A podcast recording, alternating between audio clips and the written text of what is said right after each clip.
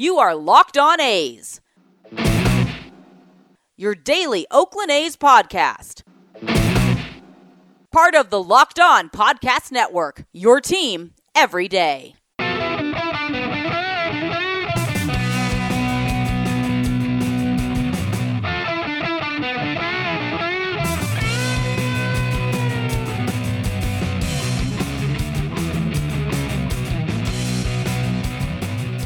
It's time for Locked On A's. Stepping to the mic, it's your host, Jason Burke. Thank you, Amelia, and how's it going, A's fans? Welcome to episode 327 of the Locked On A's podcast, part of the Locked On Podcast Network, your team every day. I am your host, noted baseball fan Jason Burke, and I'm going to talk about that game. It was not fun, but I watched the whole thing, so we get to talk about it for roughly 10 minutes in the first segment. The A's lost to the Padres. I'll give you guys some stats about the A's and runners in scoring position, and uh, it's going to be fun. So, yay, first half, or first segment. Uh, second segment, we are talking about a few different things. Uh, we got the news that Jesus Luzardo found out about, uh, found out that he was traded via Twitter. I've got some thoughts about that and the discourse surrounding that. And then also, I'm talking about Joe Musgrove and uh, that's uh, today's starting pitcher uh, for the San Diego Padres. Can the A's get to him? Let's talk about it. And then in the third segment, if you didn't tune in yesterday, we returned West Watch, but we have rebranded it Wild Wild West Watch because we're also in the wild card hunt and hoping to stay in the wild card hunt because uh, things are not looking good. You got to keep winning games, boys.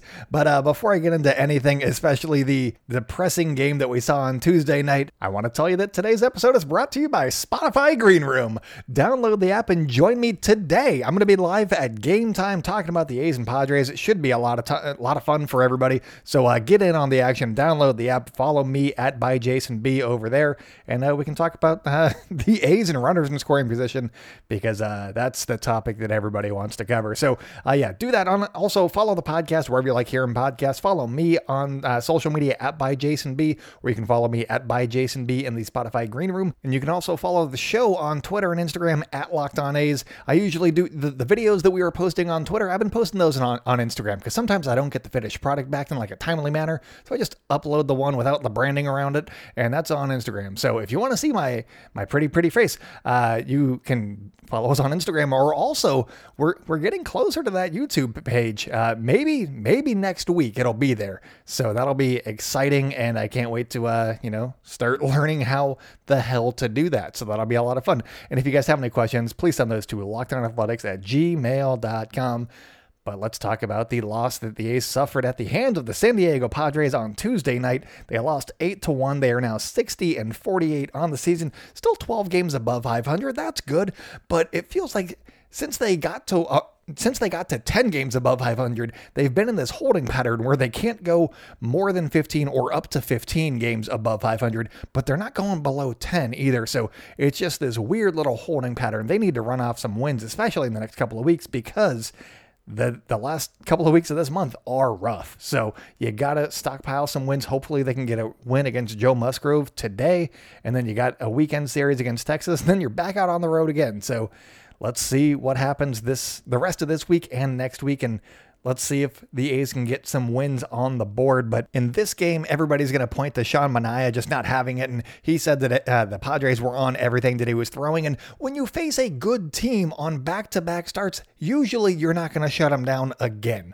That's usually just not how it goes. But he also was not helped in this game by anybody. Uh, the bats on his own team, the umpires behind the dish, and then also the jet stream that allowed that leadoff home run to Tommy Pham. So that should have been a double off the wall, but that's exactly where the uh, the jet stream was, and that and it got carried out. The the broadcast said uh, science says that that should not have been a home run. And then the the umpires, this is also science, uh, gave Jake Marisnick a non-strike three, which would have ended the inning. And then he gave up a couple of more hits, and the uh, Padres scored three runs that inning, and that upped his pitch count. He only went four and a third innings because his pitch count was kind of high and it wasn't really effective. Uh, he went uh, four and a third innings, gave up eight hits, five earned runs, didn't walk anybody, so that's always a plus. And then he struck out four. It was not great, but again it wasn't necessarily his fault. I mean, they, they count as earned runs because you can't get an unearned run for a crappy call behind the plate. But do I blame Sean Manaea? Not necessarily. This is a I'll take it. If the A's had come through in those situations that they were presented with over and over and over and over again, that's four overs because it happened in four consecutive innings to start the game against the guy that they lit up last week in Blake Snell, if they had just gotten a couple of those hits, it would have been a closer game. He wouldn't have gotten this loss. It would have been at least a tie game, and then it's battle of the bullpens, which the A's probably wouldn't have won, but still, it, it would have been something. But that's for another podcast. Uh, we, we also got to talk about Starling Marte because, oh my God, what a revelation he's been. He has been absolutely amazing. When I talk about the A's offense and them not coming through, I am not talking about Starling Marte or Ramon Laureano, who had a couple of doubles. Starling Marte, though, he went three for four with a home run and a double in this one. Again, he pushed a runner from first to third. Sure, it was a hit and run, but he would have gotten to third anyway. And that was just to start the game. And then the runners in scoring position thing started, but I'll, I'll get into that here in just one second. Uh, since since joining the team, Starling Marte is 8 for 20, which is almost 500. And uh, he has a home run, a double, five stolen bases, and three walks. So he has gotten on base in 11 of 23 plate appearances. And uh, that's. That's almost a 500 on base percentage right there, you guys. He's has been everything that the A's could have ever hoped for. And when you give up somebody like Jesus Luzardo, you hope that it works out. Uh, early returns are saying that it's working out very, very well, but the rest of the offense has to do something. I had a tweet before that final Ramon Laureano hit that uh, the A's have six hits tonight. Three have been from Starling Marte, one was from Josh Harrison, and then two which was one of them was a leadoff hit from uh, Mark Canha to lead off the game, and then the other one was the Ramon Laureano double. Two hits out of six through eight innings had been from guys that were on the team before last week, and that's not what you need. You need the guys that have been here to start doing what they're paid to do, and uh, at some point they will. But let's go over some of the runners in scoring position numbers just real quick. I tweeted out a bunch of these because uh, people kept asking me, well, what about this situation? What about this situation? And uh, those are on the Twitter feed at Locked On A's. You guys can go through those. Um, those are more specific ones if you're looking for something specific. But the A's in this game were 0 for 13 with runners in scoring position. And so instead of giving you how the A's have been terrible the entire season, because, uh, you know, we all know we've seen it with our eyes, it's not good. It's slightly better than you might have thought, but it's still not good. Uh, as a team with a runner on third base, this is not second and third, this is not bases loaded, but a runner on third with less than two out. And this does not necessarily say how many times they drive in a run or anything like that or what, all of that stuff. I'm just giving you guys the stat line real quick. Uh, with a runner on third, less than two out, they're hitting 295, which is actually you, you look at that, you're like, hey, that's not that bad. Uh, the, the leaders, uh, they're they're way way down. So sure, they're hitting 295 with a 322 on base and a 733 OPS, but it's not great. Uh, overall because usually teams drive those runners in. Um, they're 18th in runs scored in those situations, which is more middle of the pack, I guess, which is okay. But if you want to be competing in October, you want to be driving in those runners all the time. They have 125 runs scored in those situations, which uh, comprises 146 at bats. So if you look at that, it's like, hey, they're converting these all the time, is what it looks like. It's almost a one for one, but uh, that is not the case. We can I'll attest to that. Um, it looks a lot better than it actually is. They've just gotten a decent amount of these situations. They just don't come through enough. And maybe they just need to get more of these situations and then uh, they can burst through. And that's how this works. But what I want to do with uh, just you know a minute of my time here in this segment is talk about how the three guys that the A's brought in offensively uh, have done in these same situations throughout the course of the season. And it's not huge sample sizes that we're talking about here. We got 16 at bats, 13 at bats, and four at bats. And I'll go over who's got what in just a second. So uh, Johnny or Johnny Gomes, not Johnny Gomes, Yan Gomes. That's going to take a second to get used to. Yan Gomes uh, with a runner on third, less than two out with the Nationals was hitting 370 75 with a 412 on base and a uh, 1099 OPS. So very, very good. And that was in 16 at bats. So very limited sample size, but at the same time, hit 375, 412 on base. So he's at least not a- adding to the out total. And that's kind of what I'm looking for is don't get an out.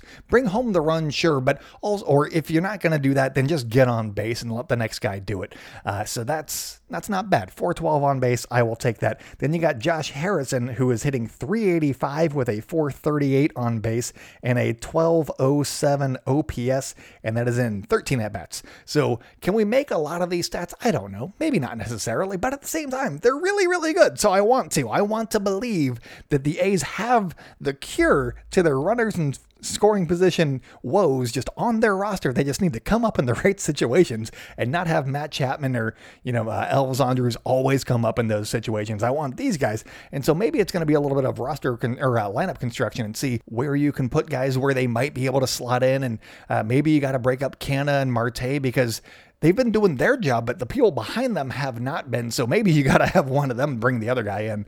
I don't know, but that's for another day when if this keeps continuing to happen. But uh, finally, we got Starling Marte with a runner on third, less than two out. He is hitting 500 with a 571 on base and a 1071 OPS. Does that surprise anyone? Uh, as I alluded to before, that's in four at bats, so he's uh, he's two for four. with a walk, I assume. Uh, so he's done okay, but um, he, he's stepped up in the situations that he's been put in, but usually he's the guy on base because he's going to be the two hole hitter for the A's currently. And so, uh, is he going to be doing that for the A's? Is he going to be able to drive these guys in from third base? It's not, unless the bottom of the order really starts picking it up. I don't know that that's necessarily in the cards for him. And I just want to go over a couple of guys on the A's that had been doing well. Uh, Mitch Moreland had, you know, like six at bats. He'd been doing very well. And then Sean Murphy had also been very good in these situations. But the guys that had a lot more plate appearances or uh, at bats were Matt Olson, who's hitting 389 with a 455 and a 1232 OPS. And that's in 14 at bats. So he's been fairly good, kind of like Josh Harrison right there. So you got you got one guy right there. And then you got Jed Lowrie, who everybody talks about. He's hitting 429 with a 474 and an 1117 OPS, and that's an 18 at bats. So he has the biggest track record of everybody this season.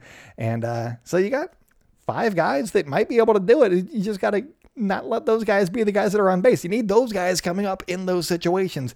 And what's frustrating is, uh, you know, even like uh, Yan Gomes, I almost said Johnny again, he's hitting 375 in, you know, 16 at bats. But that's still almost one third of the time. It's a little bit better than one third of the time. So two thirds of the time, he's still going to fail. And then you're going to be like, ah, they can't do it again. But he's going to come through that one time. And then it's like, all right, well, he's still holding up to his average, but it looks bad if they all do it at the same time. So uh, maybe they'll just completely blow the doors off of the San Diego Padres on Wednesday. We we will see. And I also had somebody else uh, tweet at me and ask, should Chappie get a day off on Wednesday? And Maybe. I mean, that's kind of why Josh Harrison's here, right? He's been doing just fine.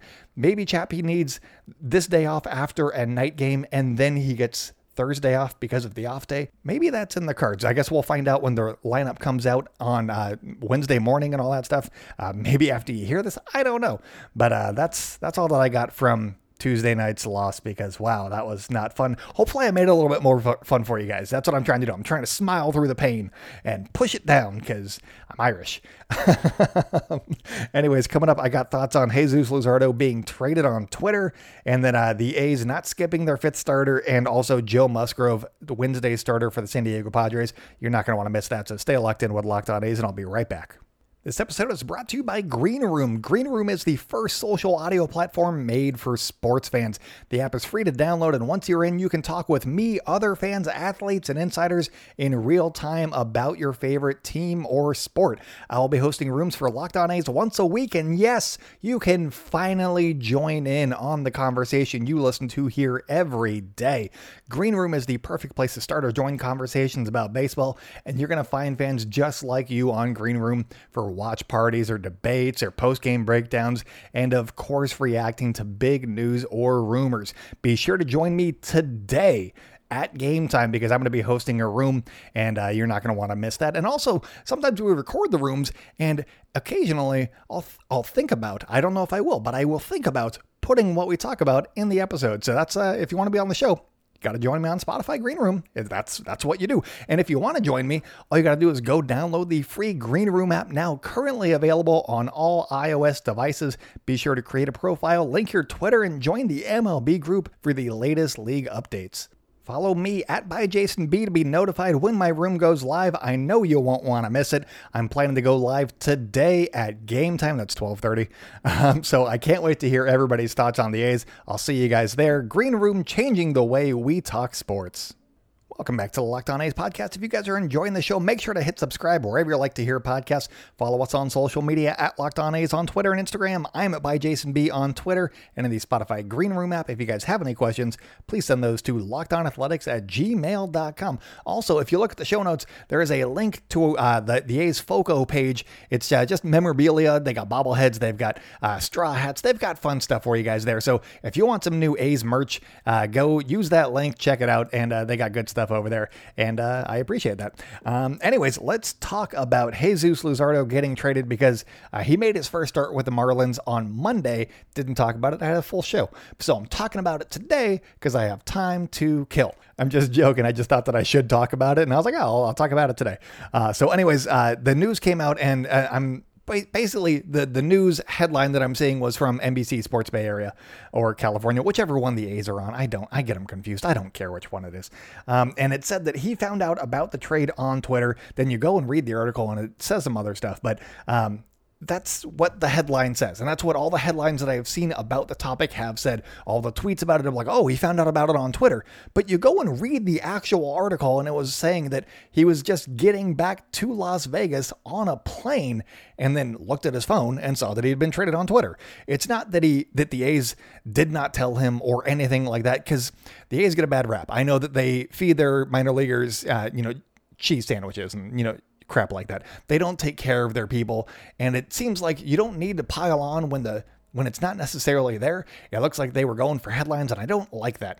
Um, and maybe it's me just being sensitive about you know how the A's are talked about because the A's are, uh, you know, whatever. But it felt like they could have had somebody waiting outside of the plane to tell him. I know that that probably didn't happen, but he's like, "Hey, I found out on Twitter," and then cut the video, um, and then that's what the story's about. But it he he landed in a plane where you cannot contact somebody because he's on a plane, and then how how many times can can can somebody reach you if they are waiting for you at the gate? Can they reach you before you look at your phone? And find out like what happened on Twitter if something big happened like if you got traded from your baseball team could could somebody tell you at the gate before that? No. Am I saying that the A's were about to do that? No. I don't know that. But I'm saying that the overreaction is uh, a little bit weird and we shouldn't necessarily be super down on the A's because yeah I mean they could have told him other ways I guess but he did find out on Twitter. If you're on a plane, that's how you're going to find out some news like that. Uh, so I mean, yeah, he found out on Twitter, but I don't think that it's as bad as people are making it seem. And uh, you know, just read read the article. That's all that I'm asking. That's all. People just reacted to the headlines and it made all that Twitter news, but it was a lot less bad than I think that people made it out to be in my head at least. Because you see the you see the headline and then you're like oh I, I need to form an opinion right now. Let's let's pile on. But um, I, I think that the A's were probably doing something because you don't see them do stuff like that a lot. Usually they take care of their own fairly decently and he still had nice things to say about the A's so I don't think that he felt like slighted by them by any means. So um, that those are my thoughts on the Jesus Luzardo news. And I don't think that he was trying to throw shots either. He seems very happy. You know, uh, he tweeted out that he's rooting for AJ Puk and all that stuff. Uh, they were roommates during the pandemic. Uh, they were working together and all that stuff. So uh, yeah, I don't think he has ill will or animosity towards the A's. He was just being truthful, and people took it and ran with it, and you know made the A's the target or the butt of the joke or whatever they wanted to do because their ballpark smells like poop or whatever. Um, so that's that. Uh, moving on to somewhat related news, I guess. Uh, the A's said that they are not going to be using, or that they are going to be using. I'm sorry, their fifth starter on Sunday. So that should be either Daulton Jefferies or James Kaprielian if he's back and healthy. We'll see. Uh, I guess pencil in Jefferies for right now, and then we'll just see uh, how the week's going. And if the A's need a win, maybe uh, James Kaprielian will be back for that game, but uh, we, we don't know what his status is. Maybe if if it is kind of a phantom IL stint, like I alluded to, uh, again, no sourcing whatsoever, but uh, feels like they got to, you know, rein in some of the innings that he's pitching because this is the most that he's thrown in his career. So it would make sense for him to, you know, get a couple of starts off and then go back out there and, you know, start getting those wins when the A's need them. Um, may, maybe if they need him, they, they pitch him on Sunday. If they don't need him, he's still he's still working on some things, but he'll be back for his next start, kind of thing. Maybe that's how it plays out. So uh, let, us see, I guess. Uh, but finally, for this segment, let's talk about Joe Musgrove because you know about the no hitter. Our pal Sully from Locked On MLB easily predicted that. The only prediction he's ever made, and he nailed it the day that Joe Musgrove pitch that no hitter. Uh, for those not in on the joke, uh, for two years he tweeted out that whoever the Padre starter was was going to throw a no hitter that day. And so he did that every start for a Padre starter for two years. And then finally, finally, he got one right. And uh, that went viral. And that was very, very fun at the beginning of the season. So uh, we had a lot of fun poking fun at uh, people reacting to that. So, anyways, Joe Musgrove, he is now 7 and 7 on the season with a 294 ERA. And when you throw a no hitter, your ERA is probably going to look okay. Uh, he also has an expected ERA of 358, so that's been okay. But the thing that I want to focus on is that his ERA has been worse each and every month. In April, he had a 1.24 ERA. He was absolutely fantastic in April. In May, 284. Very, very good starter. That's that's you know a Sean Manaea, a little bit better than a Sean Manaea when he's not you know giving up five runs in four and a third. And then in June, 381 ERA, and then in July, 395. So that's He's getting worse. He's becoming league average before our very eyes. And can the A's take advantage of league average Joe Musgrove? Maybe. We're going to find out. Hopefully, they can get a hit with runners in scoring position. And I think that the A's have a chance to jumpstart that trend, that upward trend of his ERA on Wednesday. If he's going to have like a 7 ERA in August, why not have the A's put up like 14 on Joe Musgrove? Because baseball is weird and that's what I want to see. So in July, though, when he had that 395 ERA, he faced the Nats, who are not a great offensive team. Then he faced the Rockies at home or the Rockies away from Coors, where they're absolutely horrid. They are not a good offense away from Coors Field. And then from there, he went on the road, pitched at Nats Park, and then he pitched at Marlins Park. I think that's the name of the field. And the Marlins also not a great offensive team. And then he faced the Road Rockies one more time for good measure. So yeah, it, it wasn't murderer's row out there. And he had a 395 ERA. I think that even how the A's have been swinging, they're better than those offenses. I think. I'm hoping against all hope that the A's are better than those offenses. So we will see. And couple of things that could be going in the A's favor in this particular start. On the road, he has a 346 ERA, which is well above his seasonal ERA of 294. So it's almost half a run higher. It almost exactly half a run higher on the road. So that's something working in the A's favor. And then during the day, he actually has a 421 ERA. So you're getting him on the road, you're getting him during the day. He's trending in the wrong direction via his ERA. So let's see what he can do. I know that his last start he went like seven innings against the road Rockies and gave up like three hits and no and no runs or anything like that. But still, I think that the A's can put a dent in that ERA and really make it rise just a little bit to, on uh, on Wednesday. So we'll see what happens there. And just real quick before I uh, send it over to the third segment, he has five pitches. Well, he has six pitches, but he doesn't really throw it. One doesn't matter to me. So he has five pitches. Uh, one of them is his slider, which he throws 29.7% of the time, and that has a 140 batting average against on. His curveball, 20.8% of the time, and that has an 096 batting average against on. So those are the two pitches that you want to avoid swinging at because uh, you're not going to get a hit on those. But the other three, his cutter, which he throws 18.8% of the time, 300 batting average against. His four seamer, he throws it 16.9% of the time, has a 279 batting average against. And then his sinker, he only throws it 7.1% of the time. But hey, maybe you get one, and maybe you get a hit because he's giving up a 357 batting average against on that pitch. And he throws most of these to uh, both sides of the plate. So uh, you're not going to know what you're going to get, but 50% of the time, you're going to get either a slider or the curve. And then the other 50% of the time, you're getting one of the other three pitches that has over a 300 batting average against. So take advantage of the bad pitches and don't swing at the good pitches. That's uh, that's batting for you, Darren Bush. Boom, nailed it. Anyways, coming up on the show, we're doing Wild Wild West Watch. You're gonna, I mean, it, it's not good until the very end. I saved the, the best news for last, so uh, stay locked in with Locked On A's, and I'll try to end this on a, on a high note. Today's episode is brought to you guys by the best tasting protein bar in the world, and that is Built Bar, my friends. And Built Bar has so many delicious flavors. There's a flavor for everybody, and as a Built Bar fan, I know what my favorite flavor is of their core flavors, and that is cherry barcia. If we're talking about specialty flavors, it's coconut brownie chunk, but that's not there all the time. So when I want a built bar and I know that it's going to be there, it's cherry barcia. But they also got coconut or raspberry, mint brownie, double chocolate. They got something for every flavor profile, and that's what I love about Built Bar because they are stacked with protein. You got 17 or 18 grams of protein, and you got a calorie range from 130 to 180, which is exactly where I like my calorie ranges. And then if we're talking about ranges, only four to five grams of sugar and only four or five net carbs. They're all amazing flavors. They're all tasty. They're all healthy.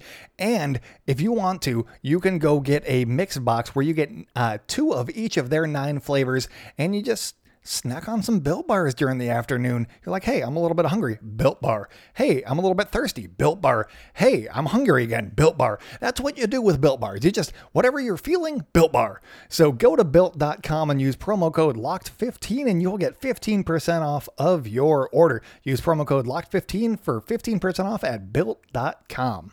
Welcome back to the Locked On A's podcast. If you guys are enjoying the show, make sure to subscribe wherever you like to hear podcasts. Leave us a five star review if you can, because I always love reading the nice, nice reviews. Uh, those are nice. also, make sure to follow us on social media at Locked On A's on Twitter and Instagram. I'm at by Jason B on Twitter and in the Spotify Green Room app. I'll be live today at game time, so make sure to tune in for that. You don't want to miss that.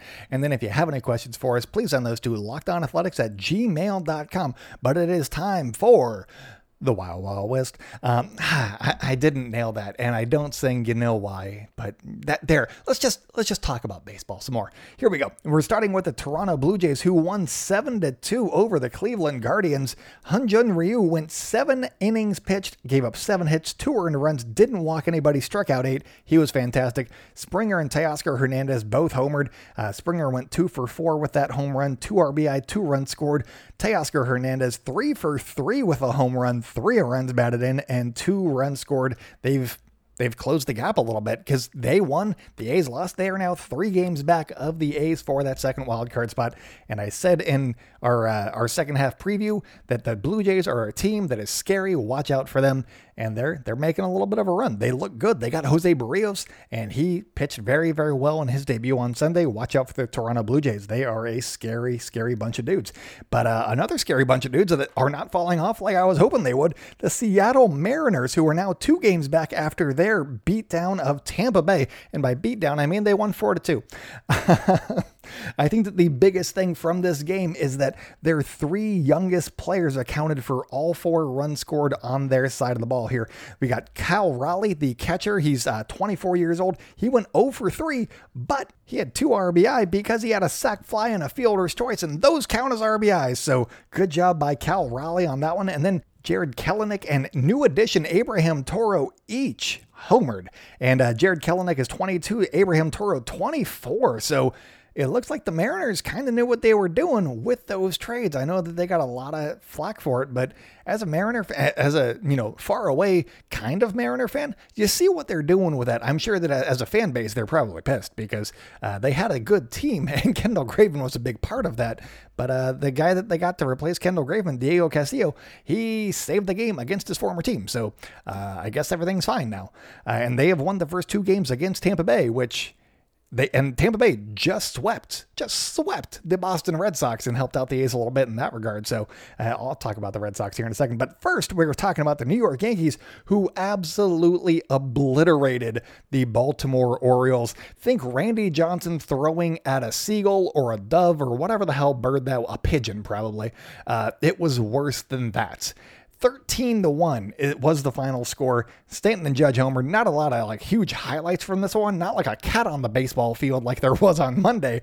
But uh yeah, they, they, they did a good job. Good job, Yankees, I guess. Yay, woo, boo. Um, let's talk about Joey Gallo, though. I mentioned on Monday's podcast that he had been struggling in his new ballpark or his new, uh, with his new team. He is currently two for 19 to start his Yankee career or his career in pinstripes, if you want to phrase it that way. He has two, uh, two doubles and he has three walks and eight strikeouts. And that's, uh, you know, he's, He's not who they wanted necessarily. He's also he does this sometimes. He goes on little cold streaks where he hits roughly hundred, and then he uh, faces the A's, and then he's all better again, and then he looks like an all-star Joey Gallo. Um, the the big takeaway from this game was the Yankees had three guys making their big league debuts that held the Baltimore Orioles to one run scored. They had Luis Gil, who went six innings, gave up four hits, no earned runs, walked one, and struck out six. Following Gil out of the bullpen was Stephen Ridings. Uh, could be Stefan, but I'm going to go with Stephen. Uh, you know, like Piscotti or Curry. Same spelling right there with the PH. Uh, he went one inning, gave up one hit, struck out the side. So good job. Nice debut for Ridings on that one. And then the last man out of the bullpen was Brody Koerner, K O E R N E R Koerner. Uh, that's how I'm saying it. He went two innings pitched. He went two innings pitched, gave up two hits, an earned run, and walked one. So nice uh, out of nowhere pitching from for the New York Yankees. And this was again the game that Gerrit Cole was supposed to get if he or supposed to start if he did not get COVID. So uh, they they got a good performance anyway. So that's scary. Uh, don't do that. There are also two games back of the A's for the second wild card spot. So when I tweeted out before the game that the A's could use a win on this day, this is specifically what I was talking about. The Houston Astros also beat the Dodgers because uh, the Dodgers suck. Uh, that was three nothing. I'm not talking about them, but I am going to talk. Uh, this is how I am ending the game or the, the the show on a high note, and that is talking about the Boston Red Sox losing their fifth game in a row. The Red Sox, as uh, you know from yesterday's podcast, are currently the number one wild card spot, and uh, they lost to the Tigers four to two because the Tigers are fairly decent this year. I gotta say, Miguel Cabrera. The man of nightmares, Miguel Cabrera, went two for four with a home run in this one. Wily Peralta got the start and went four and two thirds innings pitched, gave up six hits, two runs. Only one of those was earned. He walked two, struck out three. The Detroit bullpen went four and a third innings pitched, gave up three hits, zero runs, zero walks, struck out seven Red Sox. You love to see that from the Detroit bullpen. They're fantastic. And for my money, I think that the two better pitchers who are coming up for the Detroit Tigers right now. I believe they got Tarik Skubal going in one of these games, and I forget who's starting the third one, but they've got better starting pitchers coming up for them. So maybe, maybe they can actually sweep this series, and that would be very, very exciting for me. But I want to end this just real quick on the projections over at Fangraphs for the end of season standings and where they think that uh, each team is going to be ending up. And this is, you know, the, the Astros got like 97 wins or whatever. So they're supposed to win the division by like eight or nine games. But let's that's only two games worse than where the A's are right now. So let's not focus on that real quick. Uh, let's talk about the wild card race because they got the Rays at 93 wins, um, which is tied with the Boston Red Sox, but I'm just going to use the Rays. So they got them tied for the AL East and then the other team being in the wild card spot. Uh, and then the Yankees coming in below them with 90 wins, getting that second wild card spot. And then the A's at 89 wins. But you got 93, 90, 89 right there. They're all very, very close. And then right behind them is the Toronto Blue Jays with 88 projected wins. So my, my point here is it's going to be close for the next two months. We can't live and die on every win. They're important, but at the same time, losses are going to happen. If the A's go like five or six games above 500 the last two months of this season, then they still end up with 89, 90 wins, somewhere in that realm. They're going to be in that race. Obviously, it might not be enough if another team gets hotter, but if they go, let's say, 30 and 24, that is six games above 500. So not terribly good. You win two out of three in, in all of their series against like the Rangers, let's say. I don't know if they have that many series, but and then they go 500 against everybody else. That's all that it takes right there that's that's all that they need to get to 90 wins, which might be enough to get them that second wild card spot. So let's let's calm down a little bit. The A's are still in a good spot. They control their own destiny currently, so that's a plus. Uh, obviously, if they're have if they have to fight back, then that's a little bit more worrisome. But right now, they control their own destiny. Let's uh let's let's be positive. I think that they got this. They they made some good moves. These bats are they can't be this bad forever, right? So they're gonna come through at some point, and then they're gonna be hot for October, and then World Series here we come. So uh, that's that's where I think that they're heading, obviously, because I host the show, and that's what I want. Uh, but that's all that I got for you guys today. Tomorrow I'll be talking about uh, Wednesday's game and some other thoughts that I got for you guys. So until next time, go out and celebrate good times, Oakland, and I will talk at you tomorrow.